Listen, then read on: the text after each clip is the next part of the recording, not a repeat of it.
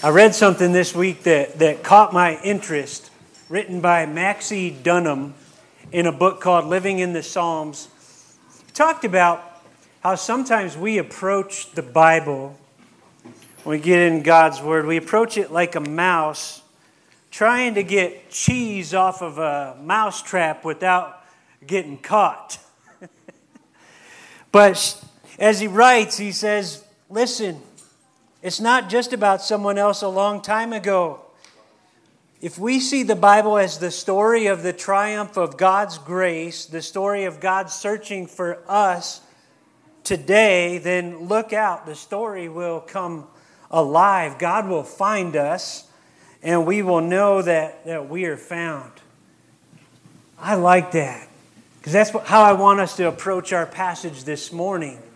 We're going to be in Mark chapter 3, and we're going to see three very different responses to Jesus in his ministry. But the last thing I want is for us to say, yeah, that was 2,000 years ago. That's cool. I got that filed away in my memory bank. Now let's move on. As we go through these three responses to Jesus, I want us to be asking ourselves which of these three groups do I find myself in this morning as I respond to Jesus. The three responses in the chapter one is a, a group that's confused about Jesus. Second group is closed off to him, walls up. They want nothing to do with him or his teachings. And the third group is a group that is close to Jesus. As I looked at those three categories, I thought, man, those fit really well with what C.S. Lewis said about our perceptions of the Lord. He said, You got three choices regarding Jesus. He's either Lord, he's a lunatic, or he's a liar.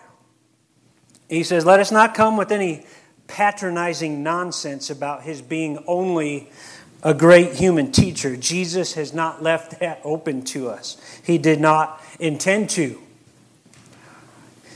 Early on, after Jesus was born, Mary was told that through his ministry, the thoughts of many hearts would be revealed. And we see that all through the Gospels. As people encounter Jesus, you see their hearts revealed. But it didn't stop in the Gospels, it still happens today. Every time we encounter Jesus, something about our own hearts are, are revealed as I thought about the reality of Jesus Christ, one, one way I, I think of it is like you're on a beach and you're out in the water a ways and you see this 50 foot wave out there a little ways and it's barreling towards you. And you can stand there and, and debate the reality of the wave with people around you all you want. You can wrestle with is it real, is it not? Do I want to believe in that wave? You can do all that, but the reality is the wave is coming regardless of where you land on it. You basically have two options. One is to stand there in defiance against the wave and be crushed by it. The other is to grab a surfboard and ride that baby. Okay, and as I think about that, that's true with Jesus. We're either going to reject him in obstinate pride and be crushed by him eternally, or we're going to grab that surfboard. And you know what that surfboard is? It is faith in who he is and what he has said, and ride into the abundant life that he came to bring. In the Old Testament, Joshua faced this kind of choice. You remember he was leading Israel. They were on the edge of the promised land, and he was the human leader of their army. So God comes to give him some, some general instruction in the form of the commander of the armies of the Lord. He shows up. Many believe this is a pre incarnate appearance of Christ himself to Joshua. And he shows up, and Joshua in chapter 5, verse 13, his first question is like, Are you for us or for our adversaries? That's a good question. when somebody of that magnitude shows up. I want you to listen to the answer of the commander of the armies of the Lord. Verse 14. He said, No. Are you for us or for our adversaries? He says, No.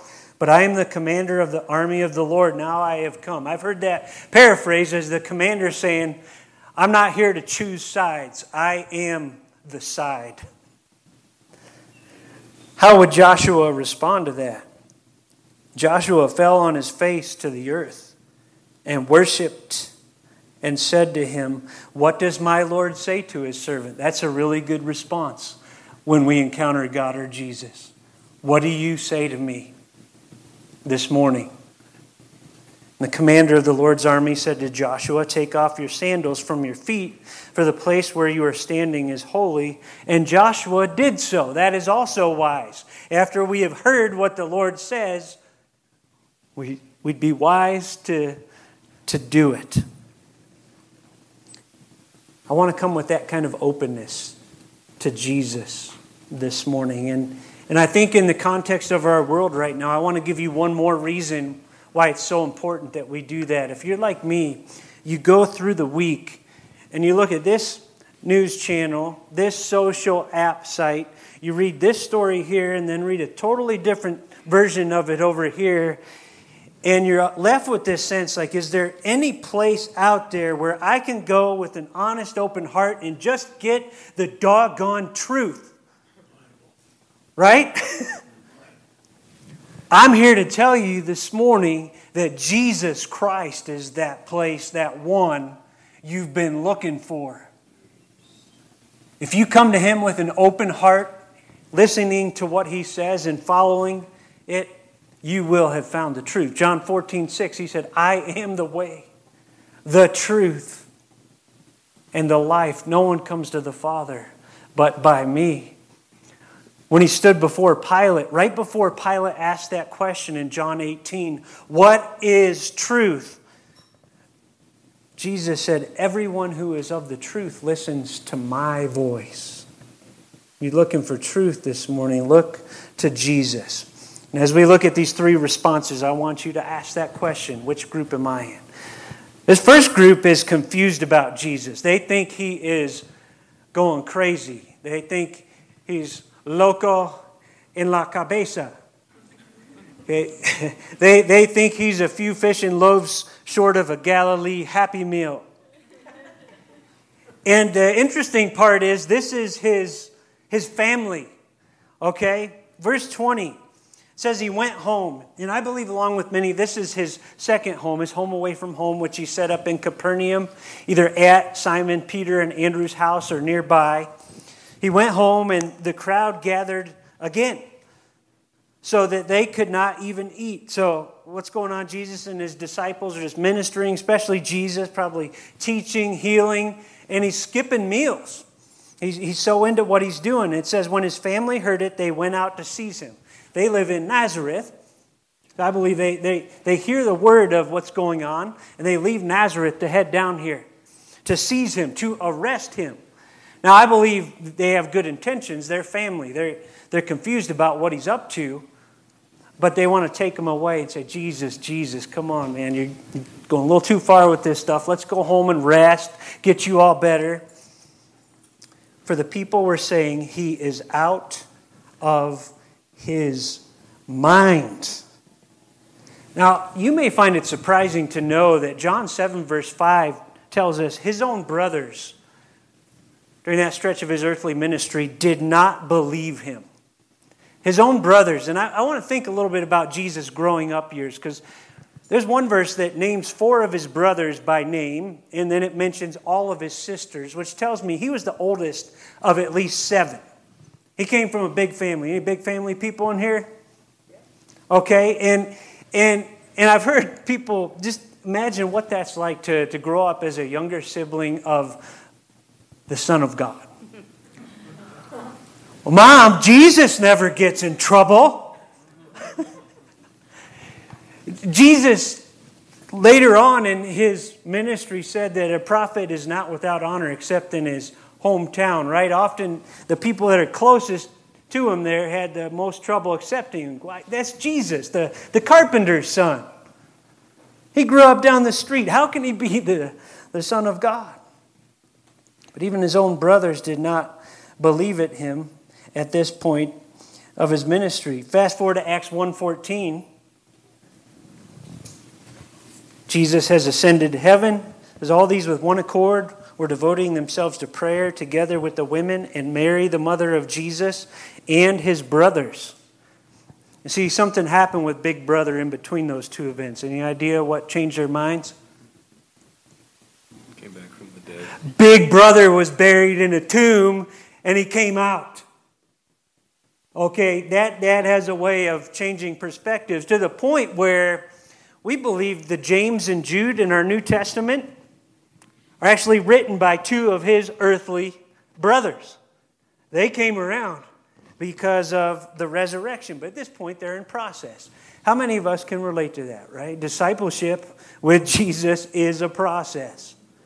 We are learning, even his own disciples, the ones that hung out with him, were in a constant learning mode. I mean, nobody had more access to him than Peter, and he's the one that rebuked the Lord for saying he was going to the cross, and Jesus had to look at him and say, Get behind me, Satan. even his closest guys are in process, so, so we can relate to that. But when I see them looking at Jesus and say, He's not eating, He's getting so involved in this teaching and healing and everything he's doing. He's going crazy. I, I think back to John chapter 4. Jesus was at the well with the Samaritan woman, and the disciples had the same kind of moment. They're, they're talking to him about making sure he eats. And you remember what he said to the disciples as he's sharing the good news of life with this Samaritan woman? He said, I have food to eat that you know nothing about. My food is to do the will of him who sent me. That's what captured his heart. That's what he was passionate about, doing his Father's will. Setting aside physical food is not uncommon when someone's pursuing a passion or someone's in a moment of genius. David McKenna said that was common with Thomas Edison. As he neared the completion of the incandescent light, his family would bring him plates of food that he would leave untouched for long periods of time, and they thought he was off his rocker. He wasn't off his rocker, he was about to invent the incandescent light. Jesus wasn't off his rocker, he's, he's doing his Father's will. But they thought he was out of his mind. Ralph Earle talks about how quickly we, we label people who get passionate about Jesus as insane fanatics. But we don't do the same thing with sports fans, strangely enough. And I am a sports fan. I love sports, I enjoy them underneath my relationship with God. I thank God for sports. But I'm telling you, I, I think about like how excited I get about sports. Like our team, the Browns, is in the playoffs. And we had a win last week against the Steelers in the first round. It was our first playoff win since 1995. Our quarterback was not even born. so, and I think about fans of the Browns. Did you know we have something in Cleveland called the Dog Pound? That, those are the crazy fans, and all of us get into it a little bit. I, I watching that game last week, and I'm at home.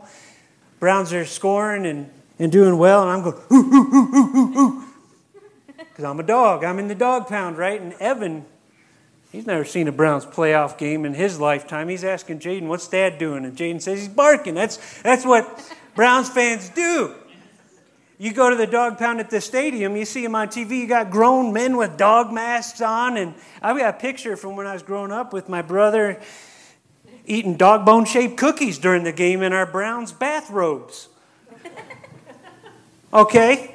That's not crazy, but but if I bring up Jesus in the workplace or, or say a prayer out in public, all of a sudden, what, that, that guy's uh, insane. What, what about work? Charles Erdman, that men are much more frequently called fanatics when they endanger their health in the cause of Christ than when they take similar risks in the pursuit of wealth and fame. No one thinks twice about someone giving up everything, sometimes including their family, in pursuit of wealth and fame, but you go after Jesus hardcore, that guy's nuts. A.W. Tozer said, Listen, a real Christian is an odd number.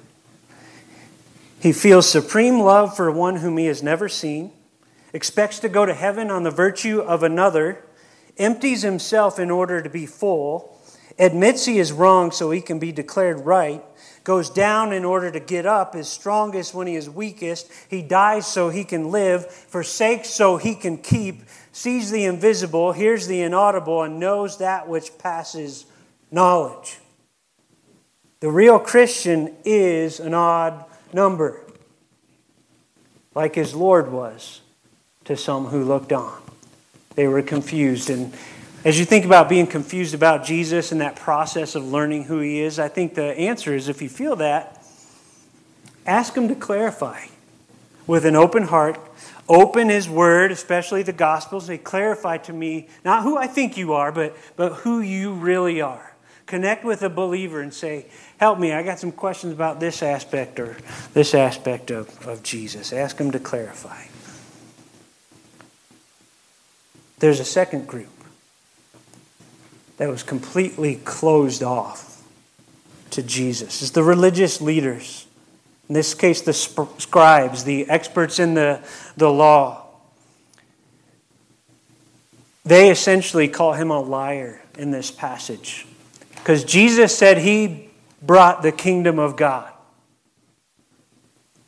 Listen to what they say. After he had just healed a, a demon possessed man, as we learn from Matthew, that couldn't see, couldn't talk, and all of a sudden he could see, could talk, and the crowd was in awe.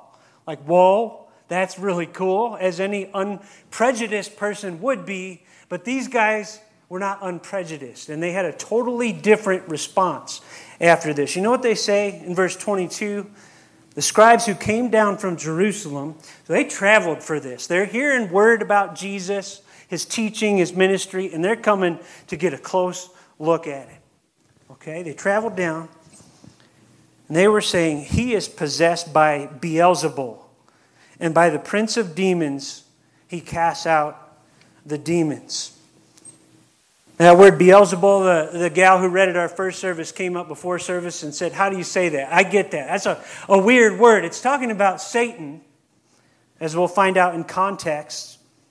But Beelzebul means Lord of the house, Lord of the dwelling, which will make sense as we go further into this story. They're saying he's possessed by Satan. You're not bringing the kingdom of God, you are possessed and by the prince of demons, he casts out the demons. You're casting out demons in the power of Satan. Now, Jesus does not shy away from the accusation. He comes back with two very strong rebuttals. The first one is your assessment of this is foolish. It, doesn't even make sense.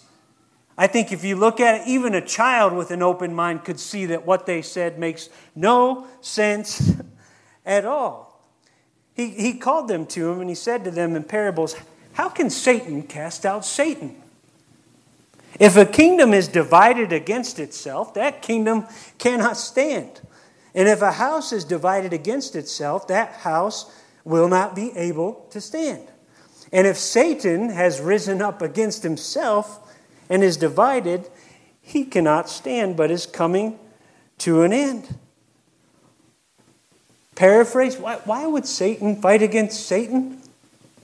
I'm going to go back to the, the Browns again, because I don't get to do this every year, okay, especially this time of year.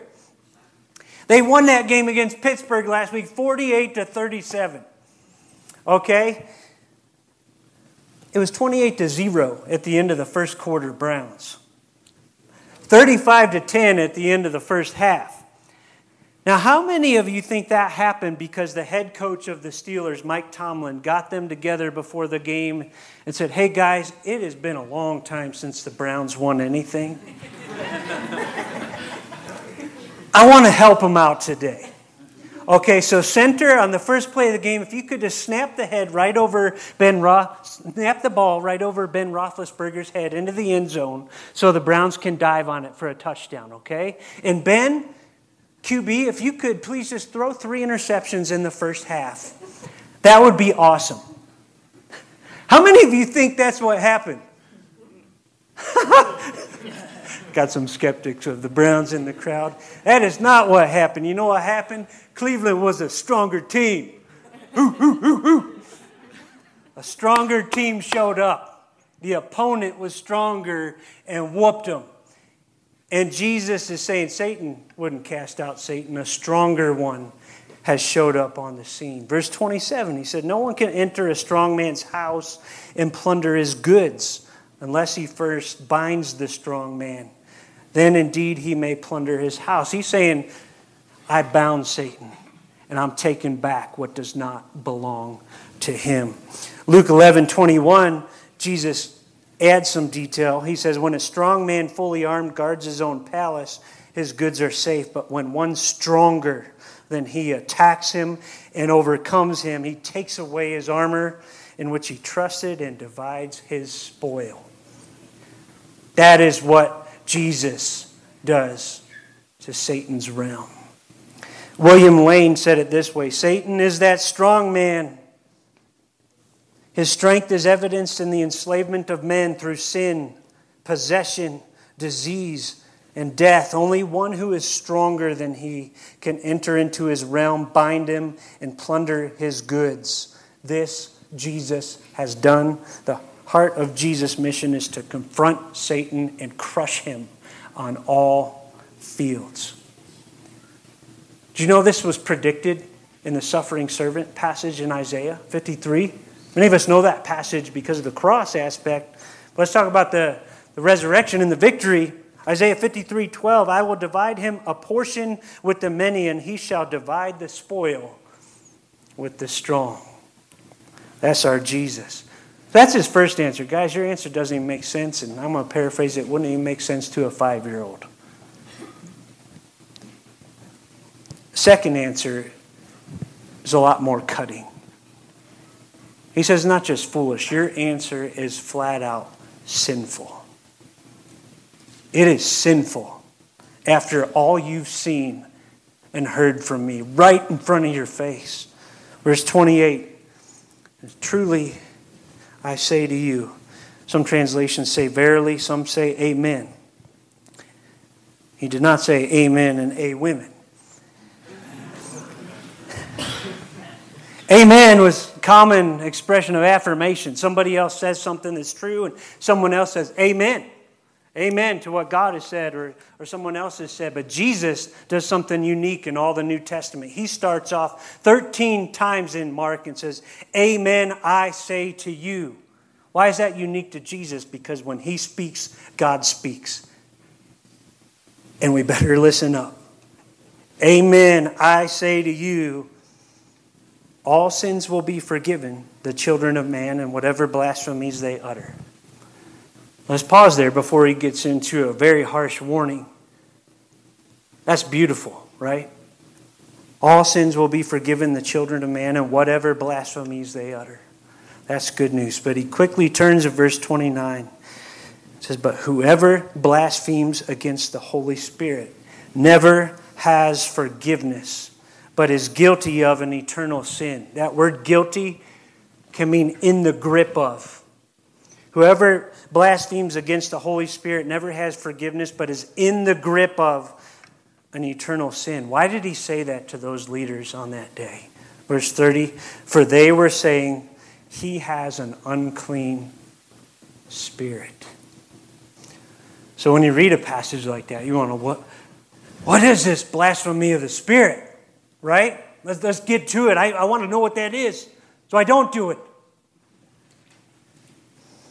Okay, what is it?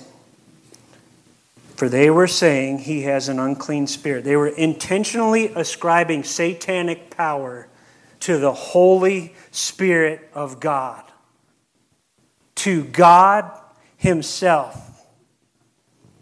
Now, I want to walk through some bullet points on this. It's in the imperfect tense. It says they were saying. It doesn't say they said. This was not a one time, oops, that slipped out. They were saying that the imperfect tense implies repetition and a fixed attitude of mind among these religious leaders. Okay? John Grassmick said it's not an isolated act or utterance. Is an attitude of defiant hostility toward God that rejects his saving power toward men experienced in the spirit empowered person and work of Jesus. Alan Cole gives us some bullet points that are helpful. Willful blindness. Willful is a key word there. These are not people that want to see, they have no interest in seeing what Jesus has to bring. It's willful blindness. They're blind because they want to be blind. Though they wouldn't say they're blind. Persistent refusal, opposition of his work, and deliberate misinterpretation of Jesus, who he is, what he does. Augustine, early church father, said it is willful persistence and impenitence and disbelief, a set attitude of rejection against the Holy Spirit. Mitton said it this way to call what is good evil when you know well that it is good because prejudice and ill will hold you in bondage that is the worst sin of all. The tragedy of the hardening of heart which we read of these men in 3 verse 5 is that it makes men capable of committing just this sin.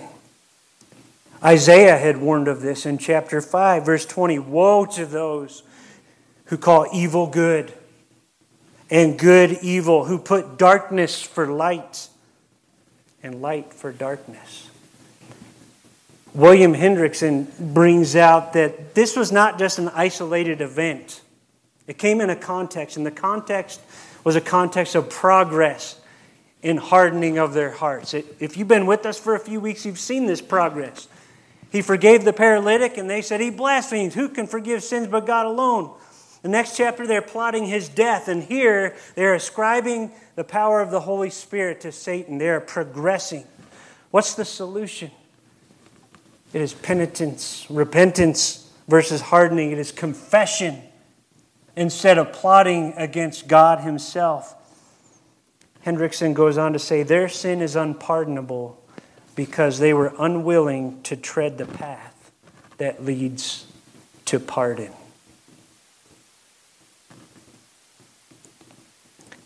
Now, I want to come out of this as a pastor who, who loves you all and as a fellow Christian who wrestled through this a lot this week. What is this? I want to come two ways at it. The first, I want to bring some comfort. And second, I want to bring a warning out of this passage. Where does the comfort come from? Well, it comes from two ideas one from a man named Bishop Ryle there is such a thing as a sin which is never forgiven, but those who are troubled about it are most unlikely to have committed it. What's he saying? He's saying if you're here and you're wondering and you're feeling bad and you're open to God and saying, God, I pray I have not done that, and if I have, forgive me, you're in a really good place. The fact that you feel that and are aware of it and want to do something about it, that's good news. Okay? But secondly, Walter Wessel adds this, and, and I like this. If the person involved cannot be forgiven, it is not so much that God refuses to forgive as it is the sinner refuses to allow him. On the other hand, those who actually do commit the sin are so dominated by evil, it is unlikely they would even be aware of it.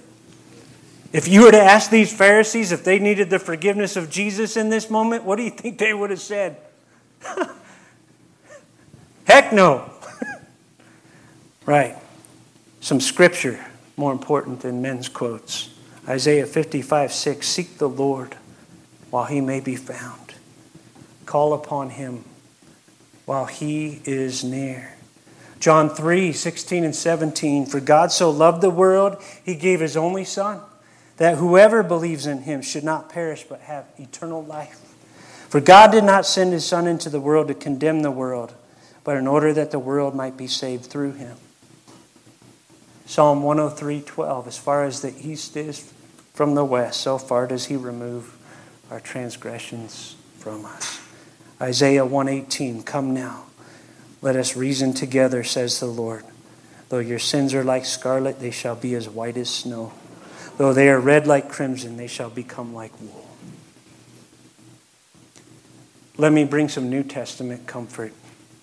Do y'all know the Apostle Paul was once a Pharisee? Philippians 3. He says, As to the law, I was a Pharisee.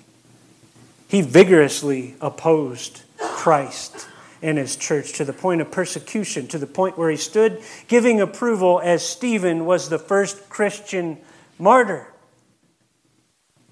Now, listen to what Paul says in 1 Timothy 4. Jesus our Lord appointed me to his service, though formerly, verse 13, though formerly I was a blasphemer, persecutor, an insolent opponent, but I received mercy because I had acted ignorantly in unbelief, and the grace of our Lord overflowed for me with the faith and love that are in Christ Jesus. The saying is trustworthy and deserving of full acceptance that Christ Jesus came into the world to save sinners, of whom I am the foremost. But I received mercy for this reason that in me, as the foremost, Jesus Christ might display his perfect patience as an example to those who were to believe in him for eternal life. To the King of the ages, immortal, invisible, the only God, be honor and glory forever and ever. Amen. When he says, I'm an example, he's saying, if you're sitting out there wondering if God can forgive you, look at me. Look at me. I was the chief of sinners. There's comfort in those words if you turn to Jesus in faith and repentance this morning. Now, I want to talk to any of you who are wrestling with that. Maybe you're still sitting here saying, man, did I forget that? Did I commit that unforgivable sin somewhere along the way? Where, where do I stand with the Lord today? And I want to encourage you first of all, dive into God's Word and get with another believer. But secondly, John Bunyan wrote The Pilgrim's Progress. Most of us know that. But he also wrestled with that question of have I for, committed the unforgivable sin for a good part of his life? And he wrote another book about how God brought him to peace and wholeness and an answer of God's grace. It's called Grace Abounding to the Chief of Sinners by John Bunyan. So if you find yourself wrestling, I'd strongly encourage that.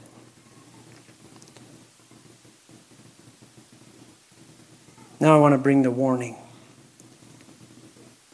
The warning. I want to start with a story from the Oregon school system.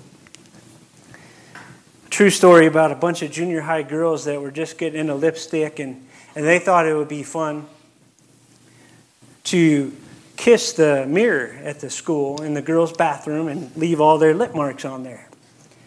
And the janitor talked to the principal about it. It happened day after day, week after week, and finally he said, We got to do something about this. So the principal and the janitor brought all those girls into the ladies' room, on the mirror with all their lip prints, and and uh, they said, Guys, this takes a lot of work to clean off, and we want to show you just how much work goes into cleaning these off. So the janitor grabbed his brush and he dipped it in one of the toilets. And he went to the mirror and he wiped it all off as the girls stood there in shock. Amazingly, there are no more lip prints on the, the bathroom mirror because they realized just how disgusting what they had been kissing was. Right? Now, think about that with our sin, the root of which is our pride, our obstinate pride. We, we love our pride. But a passage like this reminds us that it's not only disgusting and filthy, it will have eternal ramifications if we do not lay it down and humble ourselves before the Lord. Now, if you're a Christian in the room, you know that hell is off the table. If you're a true follower of Jesus Christ. But there are warnings about our relationship with the Holy Spirit. Ephesians 4:30, Paul's writing to the church, do not grieve the Holy Spirit of God. How do we do that? We do that by willing sin. When he convicts us and we refuse to repent, we grieve the God who sent his son to die for us. Do not grieve him, Christian. 1 Thessalonians 5:19 says, "Do not quench the spirit." Do not throw cold water on what He wants to do in your life, your family's life, or the life of the church. And for those of you in here who may be wrestling with the gospel, do I receive it or not? Here's the warning do not resist the good news of Jesus Christ. John 3 goes on after verses 16 and 17, and verse 18 to say, Whoever believes in him is not condemned, but whoever does not believe is condemned already, because he has not believed in the name of the only Son of God. And this is the judgment. The light has come into the world, and people love the darkness rather than the light because their works were evil. So if you find yourself this morning walls up, closed off to Jesus, whether to receive Him for the first time or as a Christian you're willfully grieving Him right now, what's the solution? Confess. Confess it. Bring it to Him. Ask Him for grace to repent, a turnaround. The final one is sweet, especially after that one. I want to talk to you about the third group that was close to Jesus. His followers, including the 12, some of whom have given up family and, and careers to follow him. These are the ones that, though they're learning as well, they, they see him as Lord. Verse 31 his mother and his brothers came, and standing outside, they sent to him and called him. And a crowd was sitting around him. And they said to him, Your mother and your brothers are outside seeking you. This is very picturesque. You can see it's so full. Mom and brothers can't get in, so they grab someone on the outside. Hey, psst, tell Jesus we want to see him. And goes through the crowd and gets up there. And what would Jesus say? To those sitting around him, learning from him, those close to him, if you're a follower of Jesus, I want you to imagine him saying these words to you this morning because they apply. Who are my mother and my brothers? And looking about at those who sat around him, he said, Here are my mother and my brothers. For whoever does the will of God, he is my brother and sister and mother. Can you imagine them hearing that for the first time? Like, whoa, this is not just a king calling us to follow his commands, he is calling us family. Now, notice he didn't say father, that position was taken. But think about what the New Testament says about those who follow Jesus. Hebrews 2:11 says he is not ashamed to call them brothers. That verse always gets me because of how often we are tempted to be ashamed of Him. And yet He says He's not ashamed of us. And I'm always like, who in that relationship has more reason to be ashamed? Something's wrong with it. He says He's not ashamed to call us brothers and sisters. I don't know if you ever look at a group like that in a room with Jesus sitting at his feet, or, or maybe Adam and Eve walking in the garden in the cool of the day and say, Oh, if I could have been there. Oh. How sweet that would have been. But if I'm reading my Bible right, one thing they never had was God in them, at this moment at least. Christians today do. 1 Corinthians 6, he says, Do you not know that your body is a temple of the Holy Spirit? John 14, 23, If anyone loves me, he will keep my word, and my Father will love him, and we will come to him and make our home with Him. You see, being a Christian is not just about heaven, New Jerusalem, new heavens, new earth someday. It's about being family with God right now. You think when they heard that, that emboldened them to say, Yes, I will do whatever He calls me to, because He called me brother, He called me sister. William Hendriksen says, Note the inclusiveness of this whoever does the will of God. It means black and white, red, brown, and yellow, male and female, old and young, rich and poor, bond and free, educated and unlettered, Jew and Gentile. I tell you, in a fractured world, the church is where it's at. In Jesus, we can show the world what unity, real unity, is all about. And I think about them at the feet of Jesus. Can you imagine just what's he going to say next? Just sitting on every word. And I thought, man, what if, what if we would approach our time in God's word like that? Because that's the primary way Jesus speaks to us today. Through the apostles and prophets, as the Holy Spirit brings it to bear in our lives. What if we saw it like that? Martin Luther, was the great reformer, said the Bible is alive. It it has hands that, that reach for me and feet that, that run after me. What if we saw it like that? It is living and active, and, and it's, it wants to get my heart, my life. God wants to get my heart, my life. What if, what if we thought about the great sacrifices that men and women in the past have gone through to get us a whole copy of God's Word in our hands? I was reading this week about William Tyndale went to Oxford and Cambridge, and he wanted everyone to have a copy of God's Word in their language. And he went about that, though many of the religious leaders and political leaders did not want him to. They were strongly opposed to the point where they burned many copies of his Bible and eventually burned him at the stake.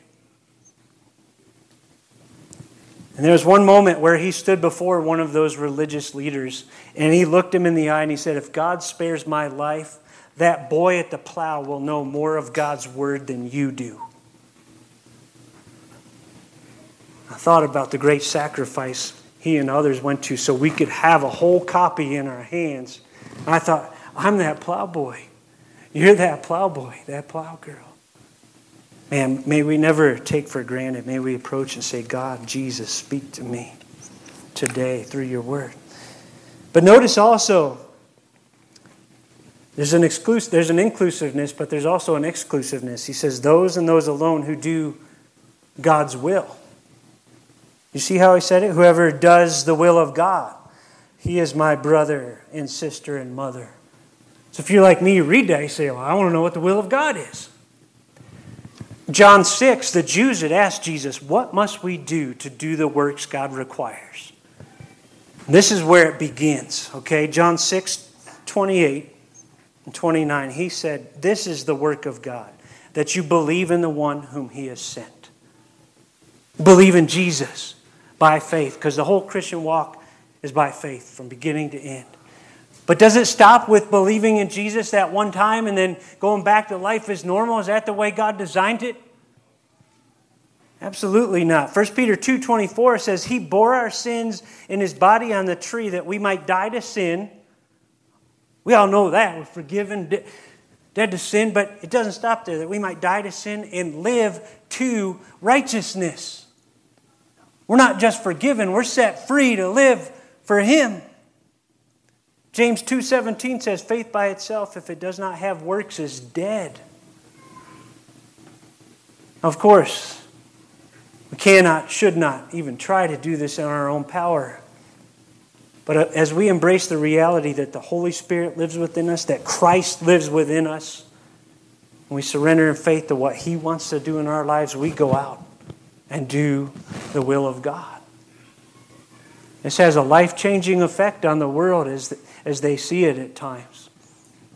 Half heartedness, not so much. I, I, I read a story about a shoplifter that sent a letter to the store that she had shoplifted from with $100 in it. And the letter said, A while back I took some stuff from your store, so I wanted to send this. P.S. If I, if I still can't sleep at night, I'll send the rest. Probably left a mixed taste in that uh, storekeeper's mind, but I read another story of what a powerful witness it can be when someone really goes after the will of God in their lives. Casey O'Callahan was a president of a fraternity in college that had a casino night one time. And a long time after the, the casino night, he got a letter from a gal saying, I, I stole some money at that casino night, and over the next six months, I'm going to pay it back to you. And she did over the next six months. And, and he asked her, Why? Why did you do that? Nobody knew. And she said she had become a Christian and wanted to rectify some of the wrongs she had committed. He goes on to say, I was not a Christian at that time. I, I accepted the Lord as my Savior 10 years later. But I believe God used that girl as one of many stepping stones toward a relationship with Him because her story and her actions stuck with me. One who did the will of God and His power. One closing thought here before we go on to wrap this up. I think about those Pharisees. And I believe when I see Jesus elsewhere in the Gospels weeping over Jerusalem, saying, well, that you would come to me, I would gather you as a hen gathers her chicks, but you were not willing.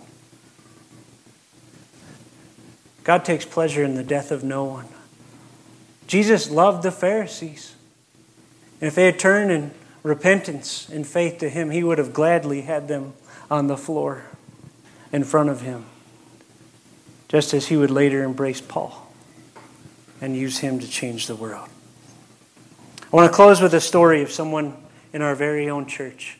Because as you think about these three relationships to Jesus of confusion, being closed off, or being close, and you're wrestling with where am I, sometimes it helps to, to get personal. This man sent his testimony to me last week, and I believe it was God's timing. I want you to listen to Jose's story. Many of you know Jose. Maybe you didn't know how he came to know the Lord. Why, Mama, why? As I stood in that hot summer's day, words that rattled through my head every Sunday morning, as we would follow the same routine week in and week out, just hearing my mother's nagging voice that always encouraged us to go to church. As no answers could be given to the simple tasks we did in church, how could anyone possibly give me the answers to the bigger questions in life? Why are we here? What's our purpose? What happens when we die? Who cares? As I searched out answers or someone who could remotely give me a good answer, my heart yearned for the knowledge of God, but no one really knew how to reach me in a spiritual way. The older I became, the more disgusted I was with the notion called religion, the rules it imposed, and the hypocrisy it presented. I vowed never to be one of them.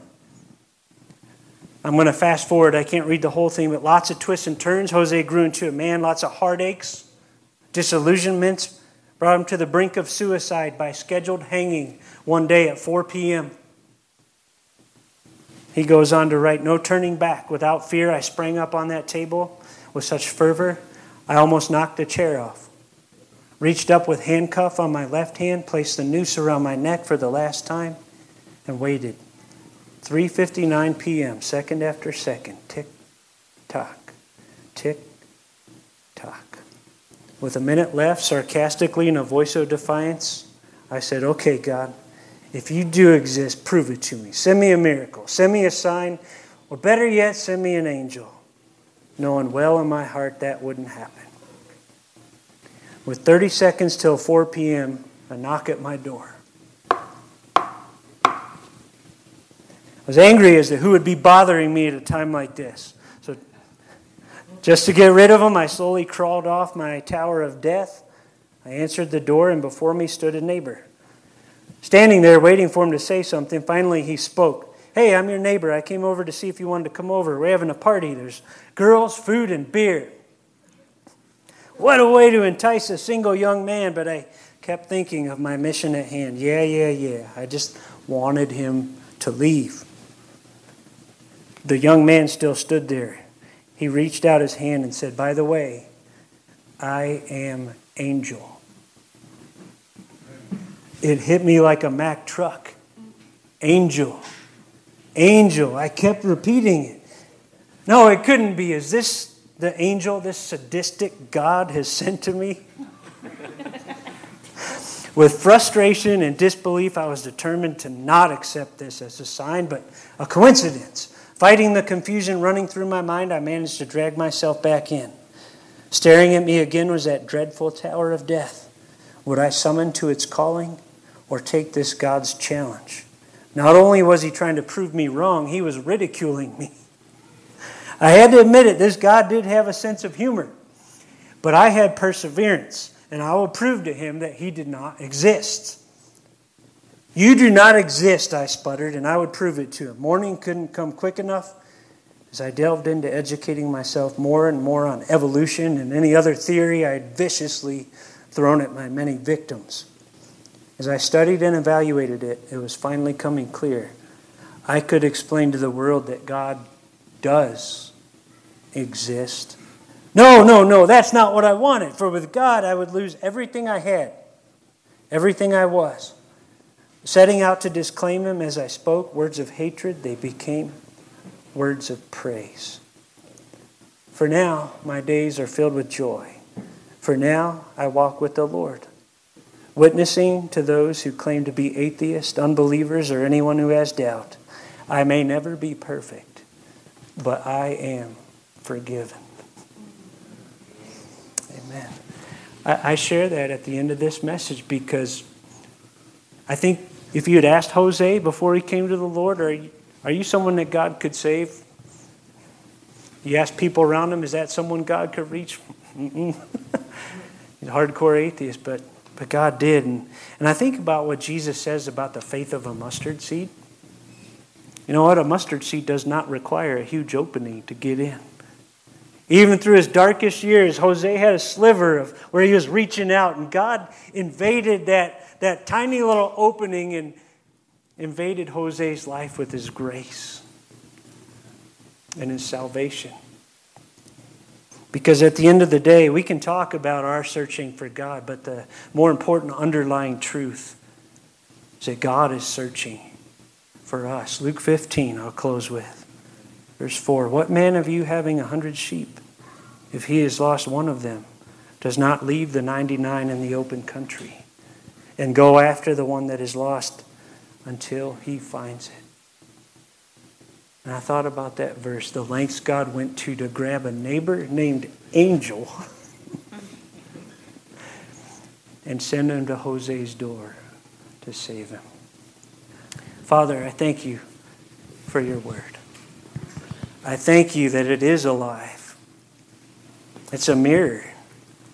Shows us a, a lot of what's going on in our own hearts our relationship to you. More importantly, it shows us you. And I pray that whatever work needs done in our hearts, we just open up right now. If there's anyone in the room that's confused and needs to just admit that, maybe to you first and then maybe another believer and say, Help me. Help me understand Jesus.